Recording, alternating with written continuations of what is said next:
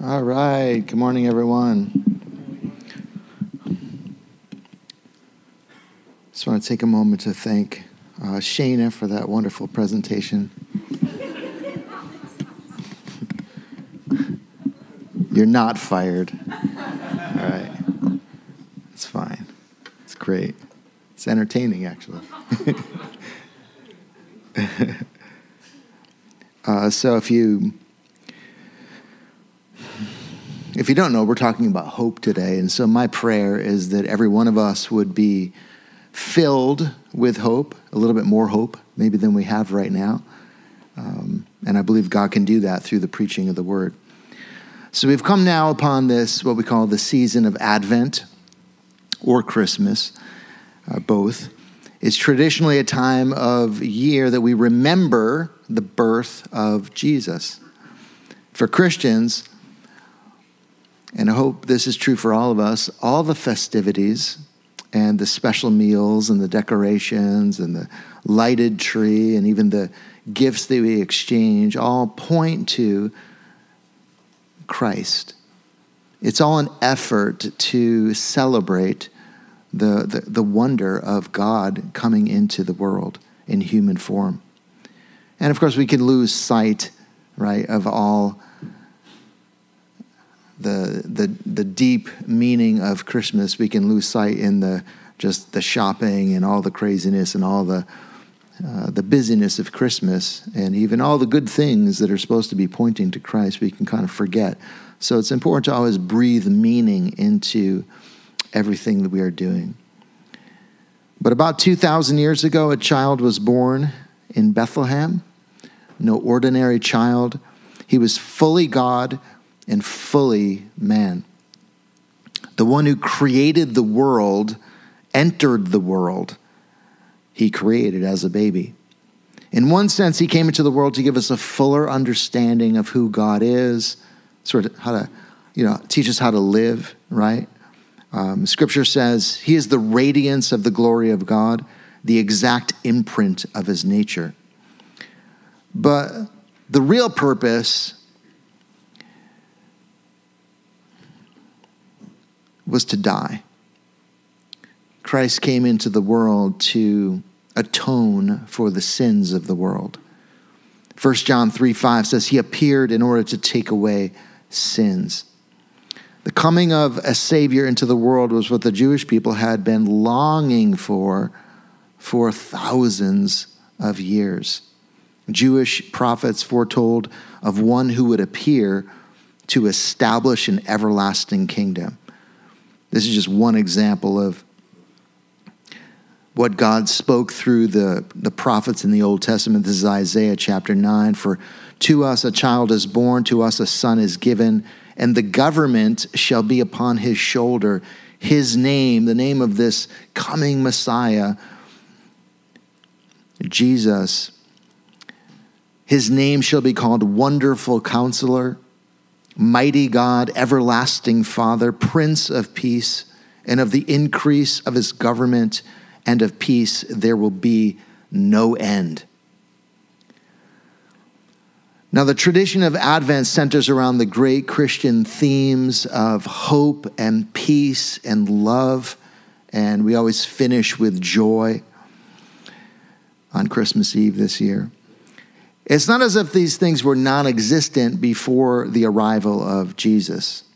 They did exist in faint expression and often in the form of promises. But the arrival of Jesus was like the dawning of a bright light that shone into our darkness. Jesus came to solve the deepest universal human needs. Every generation since the beginning has experienced a desperate longing to be delivered from things like hopelessness and guilt and just the internal darkness and sadness. The longing for these things, the human longing for these things, is really the subject, isn't it, of countless songs, poems, literature, even now in recent years, films it's often behind conflict and war. Our inability to find these things can drive us mad and has led some to even take their lives. Humans will pay any price in the hopes of finding peace of mind and true happiness. Uh, we look for it in all different kinds of places, right? We, we look for it in material things and human relationships. We look for it in our careers. We try to find meaning in that. We look for it in travel. We look for it in therapy and medications and sexual pleasures and drugs. But none of these things seem to get to the core of where the problem resides. Some of these things might help us cope provide a sort of temporary relief, but they don't get to the root. As Augustine said, the heart is restless until we find rest in Him. So, the first of the Advent themes that we're going to talk about today is hope. And it's a commonly used word that simply means this this is more of a dictionary definition of the word hope a feeling of expectation and desire for a certain thing to happen. And we use the word in a variety of ways, right? We hope, for example, that we will do well on a test. Or we hope that it doesn't rain on our wedding day. Or we hope that we can get married at some point. Or we hope that we can get a job, you know, the job that we applied for recently or get into a particular college. You know, we use the word hope pretty frequently. But this use is a little different from how we say we have hope that we will, for example, win a game, or we have hope that our business will do well this Christmas season. When we say we have hope, it implies that our hope is grounded in something, reason. It's rooted in reason. Our hope is anchored to something solid. If we were asked, for example, uh, why we have hope that we will get a particular job, we might answer that, well, um, I personally know the owner of the company. Uh, I had a great interview. I know that they are hiring right now, desperately. I know that I'm qualified. Those are concrete reasons to have hope that I will get the job. So our hope in that case would be strong and rooted in something solid. Now, hope is not a thing we either have or don't have, right? It's more of a thing that it's a little fluid. It's, it, it kind of fluctuates. It can be weak, it can be strong. We can have our hopes dashed. Hope can diminish over time, or it can grow. Sometimes we're just flooded with hope. Uh, sometimes we can lose all hope, or we can be renewed in hope. So it's something that changes. And like I said, I hope that I hope that, and I think it's rooted in something solid, the Word of God, but I hope that your hope will be greater by the end of this message than it was at the beginning. So when we talk about Christian hope, we aren't talking about hope for a better job or a better house or a better whatever, anything like that. We're talking about the hope, listen, the hope that we have that when we die, we will be received warmly into the arms of God. It's the hope of eternal life, the hope of glory. It's the hope that one day we will see the face of God and we will hear the words, Well done, good and faithful servant. It's the hope that all that the Bible teaches regarding paradise and the glorious new city will, in fact, be true. It's the hope that there really is a God and He really does love us and He really has prepared a place for us. That's the Christian hope. Now, the need for this kind of hope is universal all humans, really in every generation, are deeply concerned They might not show it, but as humans, we are deeply concerned about what will happen after death.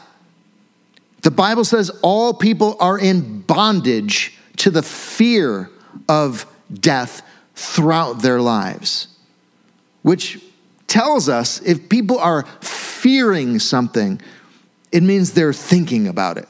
They're concerned about it. They may push it off. They might suppress the realities of death because they are afraid.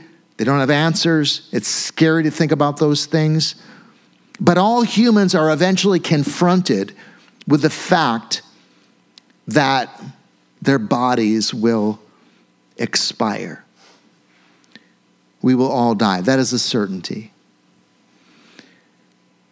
And all humans hope that whatever happens in the next life will be good, right?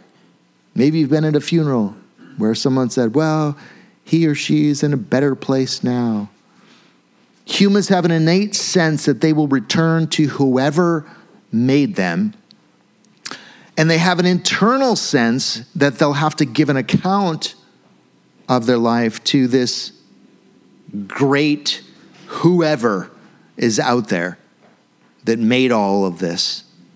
The scriptures put it this way Romans chapter 1, verses 19 and 20 say, For what can be known about God is plain to them, to people, because God has shown it to them. For his invisible attributes, namely his eternal power and divine nature, have been clearly perceived ever since the creation of the world in the things that have been made so they are without excuse. Solomon wrote in Ecclesiastes that God has put eternity in the hearts of men. For this reason, humans search for clues to the meaning of the universe, right? I'm going to get a little philosophical today. They try to find God. They invent religions to give some sort of hope to themselves and to their children. They labor to come up with reasons for hoping that it will go well for them after they die. For example, you know, they perform religious duties, or they try to be good, or they do charity work, or they offer prayers and sacrifices, and they believe certain things, and so on. They do it to build a case for the hope that they have. If someone asked them what the reason for hoping that after death that they will be in a better place, they would list out some of these things. Why? I mean, you've probably asked people that, you know. I mean, that used to be a, the evangelism question. If you were to die today, you know, why would God open the door and let you in? Something like that. It was like a thing in the 80s or whatever, the 90s. It was like an evangelism explosion question that, you know, people were supposed to pose to non Christians. And, you know, the, the answer to that question usually has to do with these things. Oh, I'm a good person. I give to the poor. I do this. I go to church. I, I, you know, whatever. I'm, I'm, I try to be the best person I can be. And kind of those things become the grounds that people have for hoping that in the next life it will go well with them. But here's the sad and almost pathetic thing about the attempt of us as humans to have hope in a better life after death. It's often not grounded in anything real. It's not grounded in anything solid at all. When I was a young adult, I definitely had a hope in a wonderful afterlife on our psychedelic drug trips, we would hope and imagine what things would be like after we die. We would talk of the next life as like transitioning into the mysterious bliss that would be like the ultimate drug high. And we would at times be so hopeful that we would kind of whip ourselves up into feelings of ecstasy or excitement about life after death. But it was all a delusion. in honest moments, I realized that my hopes for a good afterlife were not grounded in reality at all. There were vague hopes, not grounded in anything real. What reasons did I have for hoping that I'd live forever in bliss in some kind of creator's paradise? All my ideas and feelings about the afterlife were a mere speculation, fantasy. They were nothing more than the imaginations of my heart. And it's what we'd call a false hope, which could be defined this way confident feelings about something that might not be true. Or another definition is this an expectation that is extremely unlikely to be satisfied. That's false hope. Religion gives false hope to people. Now, there are thousands of religions in the world. Religions attempt to explain the afterlife, to give people a reason for hoping that in the next life they will find heaven or paradise or be reincarnated or something glorious will be happen. They'll be absorbed into the good energy of the universe or whatever it is. The problem is that religions are made up by people, they're fabricated by man to explain the universe. They are man made systems to give people the illusion that if they practice the rules of the system as they should, then good, something good in the afterlife will await them. But listen, it's all made up. It's all wishful thinking. Some religions hang their hope on the fact that their religion is thousands of years old and that millions of people follow it. It must be true. But just because something is old and popular doesn't make it true. Now, I want to say here that it is understandable that humans hold on to some kind of religion to give them hope.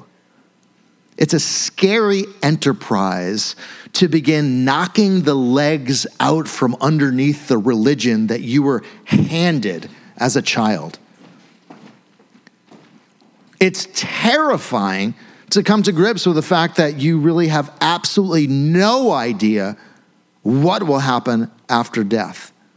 It can be devastating even to our mental health to realize that all of our hopes of being in a better place after we die are mere wind. They are nothing but fanciful fairy tales.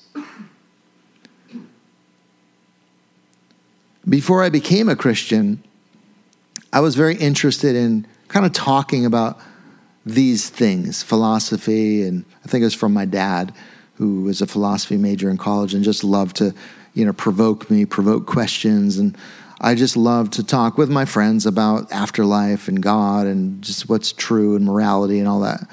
I didn't really know what I was talking about, but I was, I enjoyed thinking about those things. But one thing that shook me at one point in my reasonings was simply realizing that all religions could not be equally true.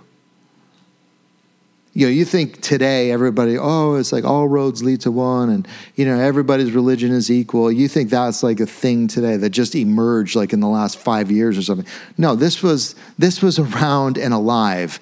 Uh, this was a huge part of the way people were thinking 35 years ago. All religions are equal. You know, we should just respect and just honor all the different religions or different ways to God. Now, there are overlapping elements of religions, but if one religion says there's one God and another religion says there are millions of gods, they can't both be true. If one religion says God will judge us for our sins, and another says there's no judgment, and that we'll all be beautifully absorbed into the eternal light, well, they can't both be correct. It's what we'd call a philosophical absurdity. When you get outside of it all, it cannot be true that there is and is not a God. Outside of everything, there is what we could call an ultimate reality that is what it is. if that makes sense. So the real question is whether anyone can really know what that ultimate reality is, or if everyone is just guessing. That was my question for years. Does anybody really know? Or all these religious books and different opinions and all these scholars and theologians and philosophers, is everybody just giving their best educated opinion about what really is beyond the grave? And that was, I think, the start of my quest in my late teens. Can God be known, or are we left to just pick an explanation of the universe that we like best?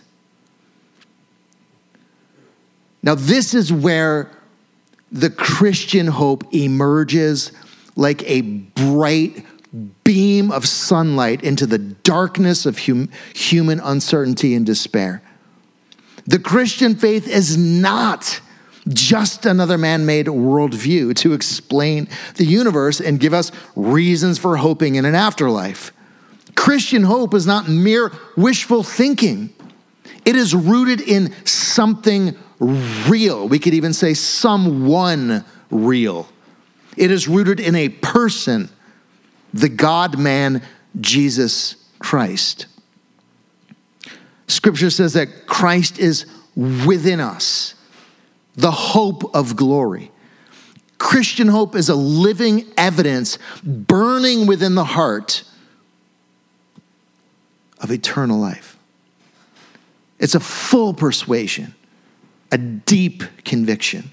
In the book of Peter, it says, Always be prepared to make a defense to anyone who asks you for the reason, the, for a reason for the hope that is within you. That's 1 Peter 3, verse 15.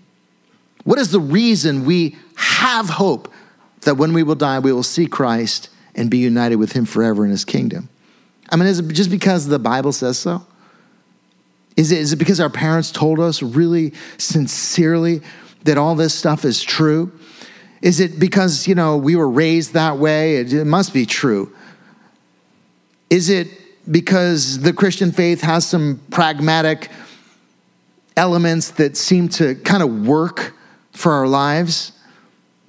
And maybe you've been asked this question. I have many times in sharing the gospel with people. How do you know that what you believe is really true? I mean, it's a fair question because we, as Christians, are very bold at times and confident and assured in what we are saying. So it's shocking to people. They're essentially asking, What is the reason for the hope you have that after you die, you will live forever in Christ's kingdom? Is it rooted in anything? And most people, even religious people, are agnostics deep down. In other words, whether they hold to a religious belief or not, they don't know with any certainty what will happen after death. I mean, they believe there could be a God or gods in some kind of heaven or paradise, but they really have no, no assurance whatsoever. But in the Christian faith, we have astounding reasons for hoping in eternal life. We have evidence proof. Now, I don't think it's helpful to argue about whether or not we have absolute, airtight, 100% certainty that Christ is the only true God and that He has saved our souls. Because listen, as flawed human beings, I think we are incapable of having absolute 100% airtight certainty about anything. I mean, are you even certain you're really looking at me right now? Are you even certain that you exist? I mean, you can get crazy philosophically about like how do you really know that you know something? That's a whole thing in philosophy. But what we do have in the Christian faith is an anchor for our souls. Hebrews 1 puts it this way faith is the assurance of things hoped for, the conviction of things not seen. What Jesus made possible for us is something called assurance, or as the great hymn puts it, blessed assurance. It's a deep conviction or being fully persuaded within. The reasons that ground our faith really are multi layered, and we could, we could do a, a 40 part series on this. There's so much that goes into building the mountain of the hope that we stand on. It's alive and it's substantial. That's why the writers of the New Testament said things like this. 1 John 3, verse 2 say, Beloved, we are God's children now, and what we will has not yet appeared, but we know. This is the language of the New Testament. We know that when he appears, we shall be like him because we shall see him as he is. 1 John 4, 13 and 14 say this By this we know, there's that language again. We know that we abide in him and he in us because he has given us his spirit. And we have seen and testify that the Father has sent his Son to be the Savior of the world. We know. Again, it's not absolute, airtight, 100% certainty but it is such a full and burning persuasion that we can declare with boldness we know. Where does this strong hope come from? I mean, what are the reasons that we have for this hope? When I first heard the message of Jesus, as I said before, I was a young adult. And so I was kind of questing for a while and getting really confused in the quest. Like, I don't know if anybody knows anything. I think everybody just has their best educated guess about what, you know, what is beyond the grave and who God is and all that. There's so many different opinions about it. But somebody came to me and brought the message of the gospel really clearly. And they kind of hammered it over and over to me and I pondered it for several months. I was told about the promises of God. I was told about the man named Jesus who was God, supposedly, and died for the sins of the world. I was told that Jesus rose from the dead, and even some of the evidences of that that were just very reasonable and incredible. I was told Christ was the only true God I read the Bible. It was kind of ringing true, to be honest, at the time. But it all still seemed like a fairy tale. I mean, I felt like, I don't know, this is too good to be true. It's hard to believe this stuff. I mean, I had so many questions and doubts. I mean, who were these writers of the Bible? I mean, how do we know that this book wasn't made up by people? I had some questions like that. How do we really know Jesus rose from the dead? I learned about the early disciples, how they were martyred for their beliefs, for believing in the resurrection of Jesus. I learned about the promises of God foretold about Christ and how perfectly Jesus fulfilled these prophecies so that started to break through. Little by little, my faith was increasing, but I still wasn't sure. Despite all the compelling arguments, I, I, I just like, I couldn't get there. I just, I don't know. I don't know. I was just such a skeptic at heart. I mean, the Christian faith seemed good and beautiful, but I don't know. Is this really true? I just wasn't convinced until I had a personal encounter with Jesus.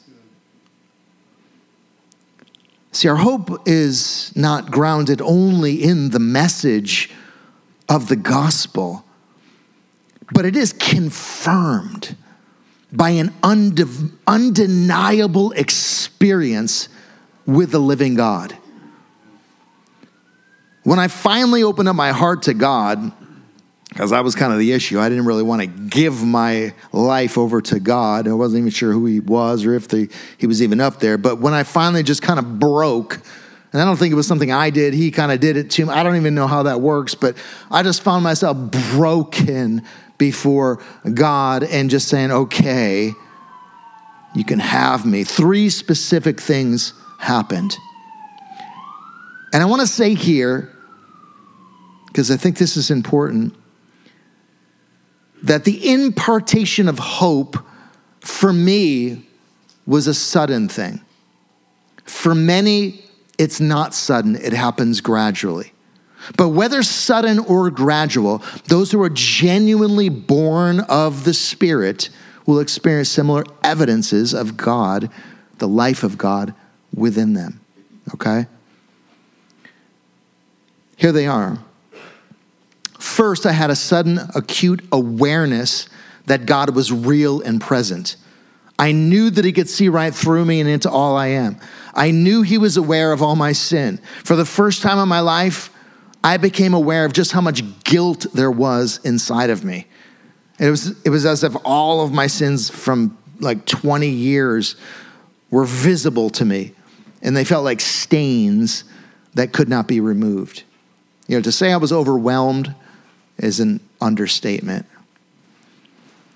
The sight of my sin and guilt was horrifying to me. But the experience of horror didn't last long. It was just a few moments, really. The presence of God suddenly washed over me and suddenly flushed away the guilt and left me with a feeling of just, I don't know how to explain it, but just be feeling clean, feeling new, feeling, feeling like I could just float. Almost as if I had never sinned. I mean, I knew I had sinned, but somehow I really felt like all of the heaviness of my sin and guilt was just lifted away. It was a very tangible experience of just feeling forgiven by God. The second thing that happened was that the darkness within me disappeared. It was like a great light shone within me that dispelled the thick darkness of sin and despair. I wasn't just a sad person. I was in dis- I lived in constant despair over a number of different things in my life. Before this light came in, I didn't even realize how dark things were. It was kind of my normal experience to feel sinful and depressed.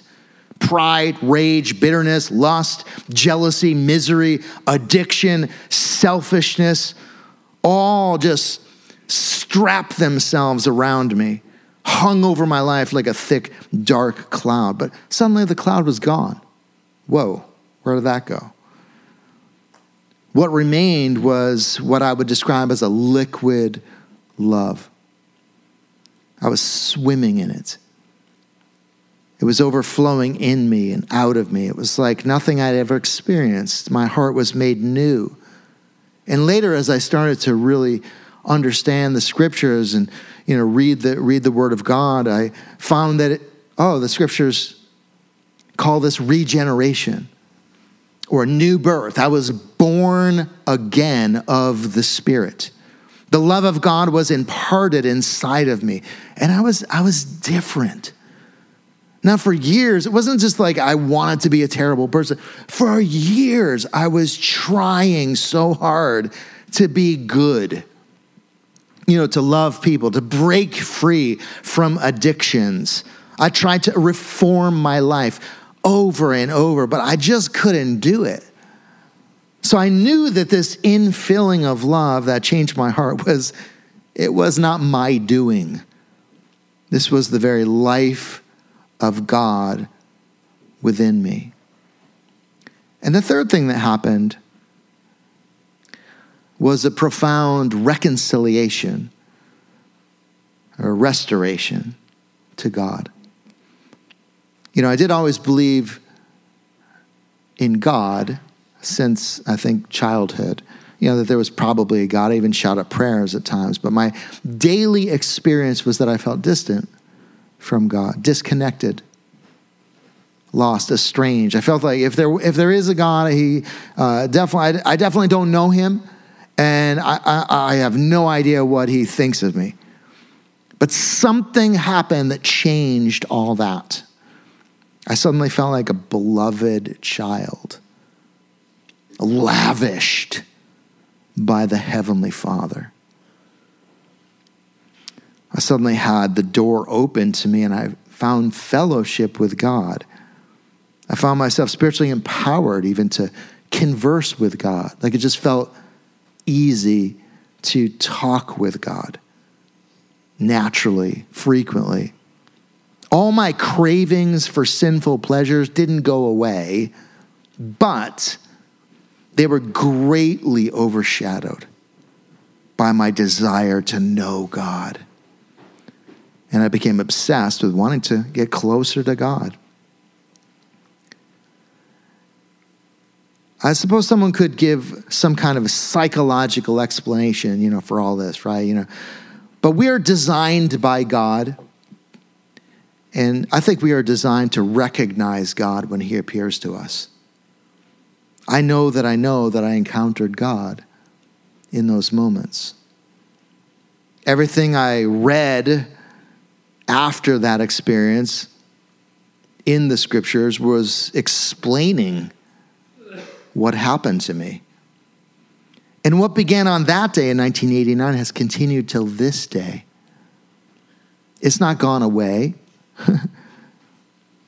it wasn't just this one time little blip of a experience thing that happened. Maybe I ate something the night before and had a weird experience, or was some like uh, latent LSD that was in my system that reemerged or something like that. Listen, if I had a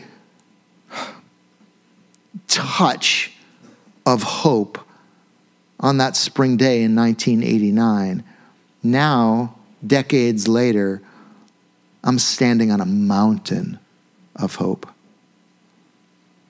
Everything that has happened to me in the last, I did the math, it's like 12,000 about 12,500 days of me walking with Jesus, everything that has happened in those days has only built the mountain of hope greater that I stand on. Thousands of answers to prayer, thousands of encounters with God in different ways, miracles that I've seen, times when I've heard the voice of God Everything that I've studied and thought about and read has confirmed and just solidified what I believe. And again, I am a question asker. I am skeptical about everything. I've questioned so much stuff through the years, but it just keeps growing my faith. Christian hope is a sure thing. Romans 8 puts it this way You have received the spirit of adoption as sons by whom we cry, Abba, Father. Listen to this the Spirit, the Holy Spirit Himself bears witness with our spirit that we are children of God. Do you get that? That God the Holy Spirit bears witness. God the Holy Spirit basically speaks to us declares, proclaims to us in our inner man, You are a child of God. I am your God and you are mine. I will never leave you, I will never forsake you. Ephesians puts it this way In him also, when you heard the word of truth, the gospel of your salvation, and believed in him, you were sealed with the promised Holy Spirit, who is the guarantee of our inheritance until we acquire possession of it to the praise of his glory. So, our hope is not merely a vague, wishful thinking. It's not based on imaginations. It's not a man made religion that we're standing on this morning.